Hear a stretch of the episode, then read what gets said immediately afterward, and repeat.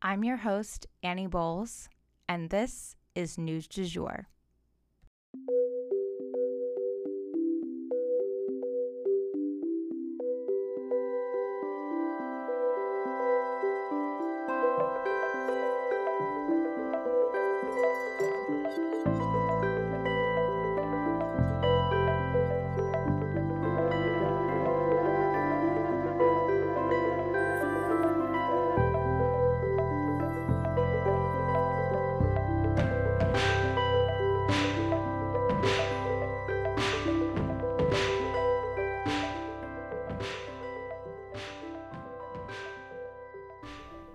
Welcome back to News du Jour. If you're new here, I wanted to start off with the disclaimer that while we promise to be a calmer space to consume the news, that's not to say that bad stuff doesn't happen. And when it does, we're going to be here to tell you about it and acknowledge its seriousness. However, we believe there's a lot more than doom and gloom going on in the world, and we will report on a range of different topics from entertainment to business to politics to art and fashion and much more. Whatever the top stories of the day are, that is what we're excited to tell you about. We're glad you're here. Hey, you guys, and happy Wednesday. Today, I just wanted to start off this episode with a huge thank you to you guys. Thank you so much for listening to News du Jour. It may sound weird, but whenever I'm about to go on a trip, I kind of get emotional. Like I see things more clearly and like what is important, if that makes sense. And Devin and I are actually about to head out to the very rural Arkansas mountains. And, you know, for those who are worried about the pandemic, it's actually much less densely populated than where I live currently. So it's definitely going to be um, a stay in the car until we're at our destination type of thing. Like we are literally not going to be getting out of the car if we can avoid it. Um, and we'll probably have as much contact with people as we have in our day to day life here. But that said, it's an early, um, you know, and quiet celebration of my birthday and it has me all in my feels. It's my last couple weeks of being in my 20s and I'm just so grateful to get to tell you guys the news each day doing this is truly my dream come true. And if you guys didn't listen, it wouldn't be possible.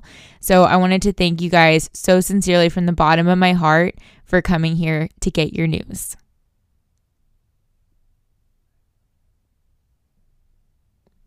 That said, we are starting today's episode off with some tea, y'all.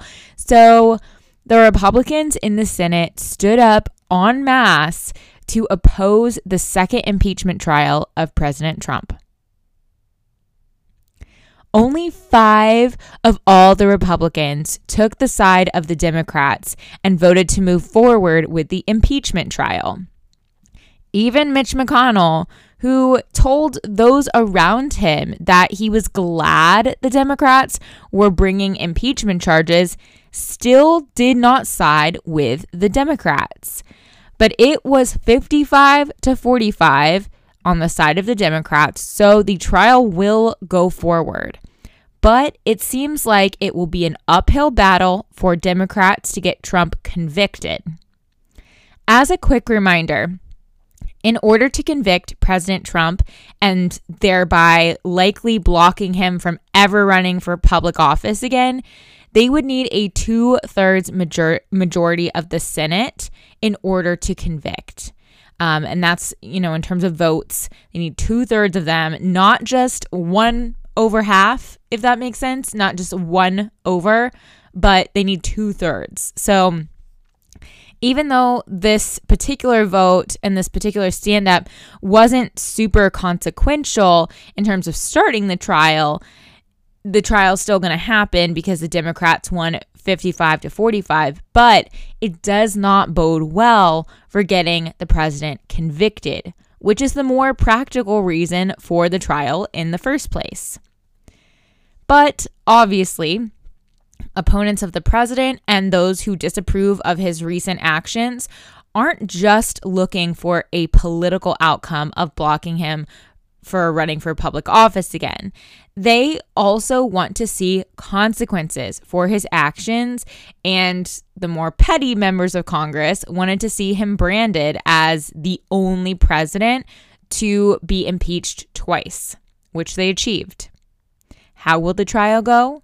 We will just have to wait and see. Like I said yesterday, it will begin the week of February 8th, which is my 30th birthday. Stay tuned. We will keep you guys posted on everything.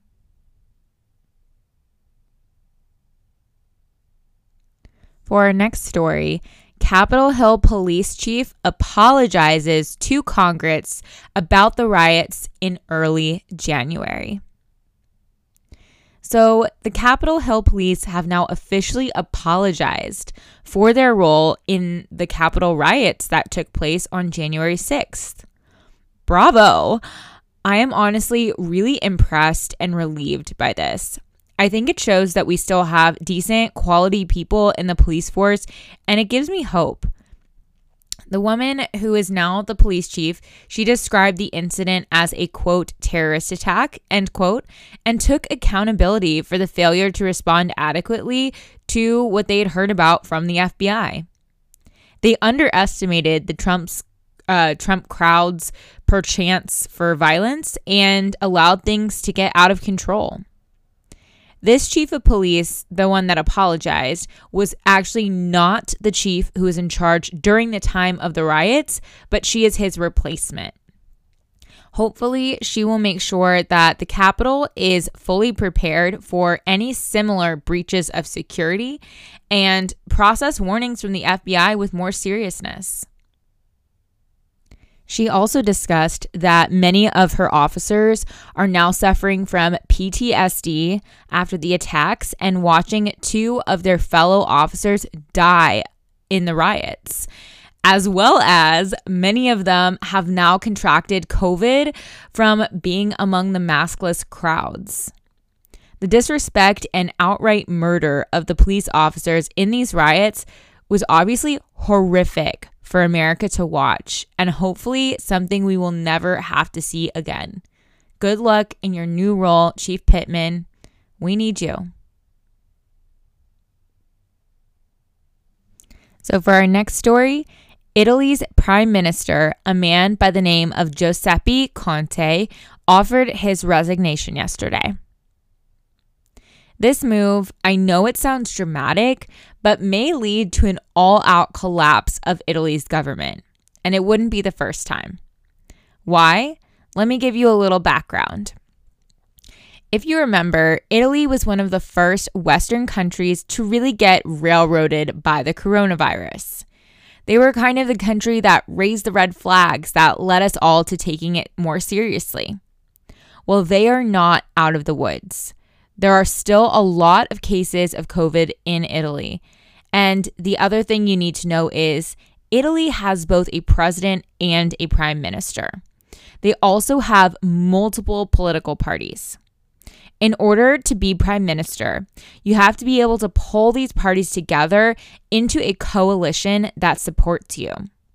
And what happened was one of the left leaning groups pulled their support of the current prime minister. And without them, he doesn't have the numbers he needs to be prime minister anymore. So, what happens next? Well, a bunch of different outcomes are possible. There could be a situation where the prime minister is joined by more right leaning groups in retaliation to keep him as prime minister. Or he could meet the demands of the left leaning party that abandoned him. Or a new prime minister could be voted in. There are many other options besides these three as well. But one thing is clear this could not have come at a worse time for a struggling country. So, unfortunately, I feel like I need to share a morbid milestone with you guys. So, sadly, we have hit a devastating milestone of 100 million cases of COVID worldwide. It's hard to even like wrap your mind around that number 100 million cases. Like I've said before, I remember when people genuinely thought it would never make it to the United States or to our state or to our city, but no community ended up being immune from the virus. And those who reacted seriously from day one were the ones to have been affected the least. Everyone else was left with a big mess almost a year later. We won't make that mistake twice, that I can assure you. And we're ending today with a short story, but there was a tornado that touched down in Alabama. A tornado outside of Birmingham, Alabama has actually killed one person, injured 30, and leveled buildings in the area. Tornadoes are common in this area of the world, but that doesn't make them any less devastating when they leave businesses and homes destroyed in their wake. We in Oklahoma would know. Stay strong, Alabama. And that's the news du jour. Today, I wanted to leave you with the quote Get in the habit of asking yourself, does this support the life that I am trying to create? If you enjoyed this episode, please subscribe on whatever podcast platform you use to listen. A rate and review on Apple Podcasts would mean the world to us and really help us be able to keep creating the news du jour for free for you guys. You can also follow us on social media under sugarfreemedia.co on Instagram, sugarfree underscore media on Twitter, and just sugarfree media, all one word, on TikTok. You can also subscribe to emails on our blog so that you get an alert every time we have a new post or an announcement. And that's at www.sugarfreemedia.co. Again, that's sugarfreemedia.co. Our music is by Joey Lavoie and Nicholas Foster. Our cover art is by Hannah Pierce Photography. Our Sugar Free Media logo is by Catherine Jezik Designs. We appreciate you listening and look forward to telling you about the news again next time on News du Jour.